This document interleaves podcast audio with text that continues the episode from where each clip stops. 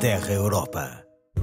Bem-vindos ao novo programa Terra Europa, aqui na Antena um. Esta semana, destaque para uma entrevista com a Ministra da Europa e do Clima da Alemanha e vamos ainda conhecer um projeto para combater os plásticos nos oceanos. Terra Europa começa agora. Anna Lührmann foi a mais jovem deputada eleita no Parlamento alemão e até no mundo, com apenas dezanove anos. Hoje é Ministra da Europa e do Clima e defende que é necessário e urgente resolver os problemas de migração.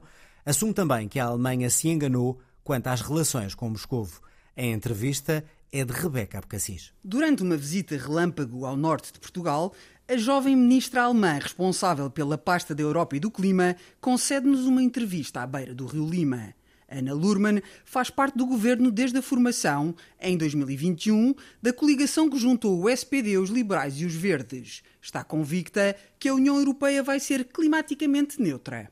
Our commitment to be the first climate neutral continent uh, as E U stands and O nosso compromisso de sermos o primeiro continente carbonicamente neutro como União Europeia mantém-se. E agora também com os esforços dos Estados Unidos e de outras partes do mundo. Parece claro que há aqui novas oportunidades de negócio também. Of course we have different opinions on that between member states, but even more so between political parties. É membro do Partido dos Verdes Alemão desde os treze anos. Questionada sobre a aposta da França na energia nuclear, é clara.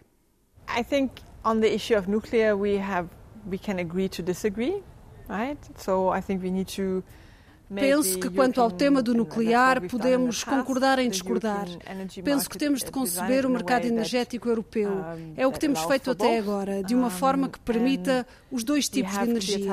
Temos objetivos claros a nível das renováveis na União Europeia, que são muito importantes, porque, repito, a União Europeia é um exemplo para o resto do mundo. E se conseguirmos produzir energia renovável suficiente e ser os impulsionadores da tecnologia de que outros países carecem, então isso também ajudará a eletrificar a África, por exemplo, com painéis solares baratos.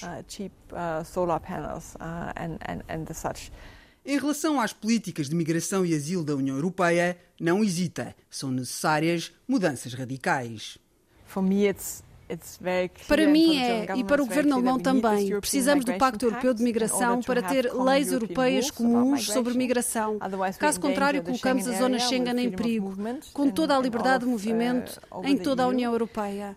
E é também muito claro que as regras que temos atualmente para a migração devem ser implementadas nos países fronteiriços, nos países do Mediterrâneo, por exemplo, para que as pessoas sejam registadas a tempo e horas.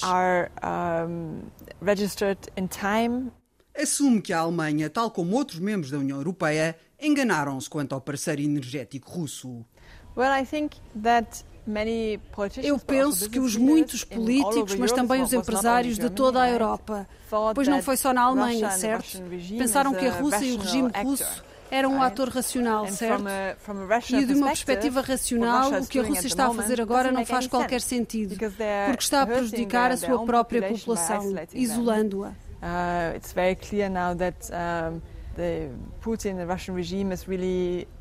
É muito claro agora que o regime de Putin é ideologicamente imperialista e que ele coloca a ideia sobre a glória nacional acima de tudo o resto. E esse foi um erro de cálculo letal e prejudicial. Quando foi eleita para o Bundestag em dois mil e dois, o Parlamento alemão, Anna Lührmann era a deputada mais nova da Alemanha e do mundo.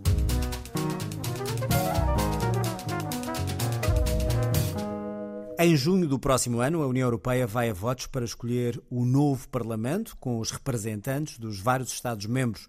Perguntamos, por isso, a partir de agora, a vários jovens portugueses o que fariam eles se fossem escolhidos como eurodeputados.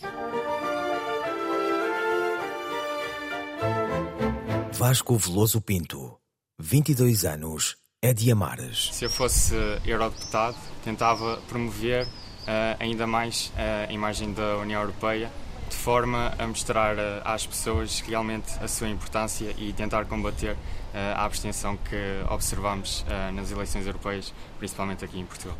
Vasco, eu subscrevo a tua preocupação, o teu objetivo. José Manuel Fernandes, eurodeputado do Partido Popular Europeu, P S D. E procuro traduzi-lo com ações concretas na minha atividade, com publicações a referir à importância da União Europeia, com uma página, com uma comunicação permanente, com uma proximidade no terreno em todas as ações e todos os fins de semana, com programas na rádio, tem um também todos os fins de semana. Para além disso, neste objetivo, procuro mostrar a mais-valia que é a União Europeia.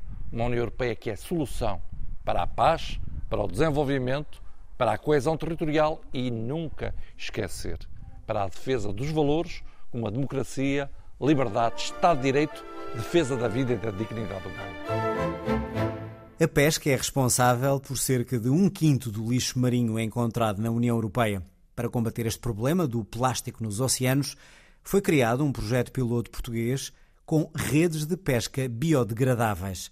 Redes que foram testadas na doca de Esposende. Inês Pinta Costa. Eu faço a pesca quase tudo. Tanto o polvo, camarão, navalheiras, robalo, sargo, linguado, raia, tudo. Tenho artes para tudo. Começámos pelo polvo, porque o polvo elabora mais de dia e nós pescámos primeiro o polvo, depois é que pescámos as redes. Normalmente vamos às duas coisas. Eu, pelo menos, vou às duas coisas. A embarcação de Paulo Gonçalves é uma das trinta que saem da doca de Esposende todos os dias para se dedicarem à pesca local, com redes de emalhar e tresmalho. Muitas delas acabam por ficar no fundo do oceano. Segundo o relatório de dois mil e vinte e dois da Agência Portuguesa do Ambiente, um quinto do lixo marinho provém de artes de pesca, um número que se transpõe para toda a União Europeia. Houve um concurso lançado pelo, pelos E E A Grants que visava a redução de plástico nos oceanos. O município de Esposende, juntamente com a Universidade do Minho, Esposende Ambiente e a Associação de Defesa do Ambiente Rio Neiva, juntaram-se, desenharam este projeto E-Redes e a candidatura teve, teve sucesso. Vasco Ferreira é o impulsionador do estudo piloto E-Redes, destinado a combater o problema do plástico nos oceanos. São redes de pesca biodegradáveis que usam como filamentos uma resina que se decompõe. Ao fim de dois anos no mar, estas redes transformam-se em hidrogénio. Este projeto, que visa o uso de redes biodegradáveis, tenta combater a problemática do plástico nos oceanos, mas também combater a pesca fantasma. Há sempre uma quantidade de redes que são perdidas, ou por mau tempo, ou por conflito entre, entre as artes, ou então são redes que estão em fim de vida e são descartadas no mar. Uma preocupação presente na cabeça dos pescadores, como Carlos Gonçalves. As artes que nós atualmente trabalhamos ficam para toda a vida no fundo. Depois não é só, às vezes ficam armadas, ficam lá peixes malhados e acabam por morrer sem, sem, sem nós a capturá-lo. Por ser uma área marinha protegida e por ter uma população pescatória relativamente pequena, que facilmente poderia ser equipada na totalidade, Vasco explica que Esposende foi o local escolhido para a experiência com as novas redes. O que é que nós resolvemos fazer? Fornecer e gratuitamente as redes aos pescadores, para eles as experimentarem. Fizemos um programa de pesca experimental. A comunidade pescatória é muito exigente nas redes que usa, porque é o seu ofício, é a sua arte, quer aquilo especificamente. E de trinta embarcações que sondamos, havia vinte e cinco redes diferentes que, que nos foram pedidas. E nós só conseguimos fabricar três tipos de redes. Elas pescar, pescam, só que a duração é muito curta e não compensa o gasto que, que se tem naquelas redes. Nós compramos uma rede normal, dura dois anos, um ano, dois anos. As outras duram um mês, dois meses. Eu subir um robalo de quilo e meio, dois quilos, o próprio peso arrebenta com a rede do robalo e cai água. Agora, o resto, eram, se, se elas fossem duráveis, era uma coisinha boa, porque estávamos a conservar o nosso meio ambiente, né? O nosso mar, não é? O projeto E-Redes recebeu quase cento e setenta mil euros dos E E A Grants, o Fundo de Coesão Social criado pela Islândia, pelo Liechtenstein e pela Noruega.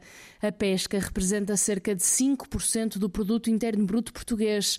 Portugal constitui quase onze por cento da frota de pesca da União Europeia. Itália e Grécia lideram a tabela, ambas com dezassete por cento da cota europeia.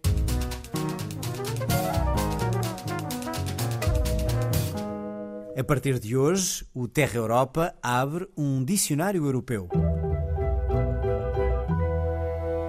Hoje venho-vos falar de trílogos, uma palavra que nem aparece nos tratados da União Europeia e, no entanto, é essencial. Henrique Bournet, consultor de assuntos europeus. Na União Europeia, a legislação é proposta pela Comissão Europeia, que depois envia para o Parlamento, onde estão os deputados, e para o Conselho, onde estão os governos dos vinte e sete países.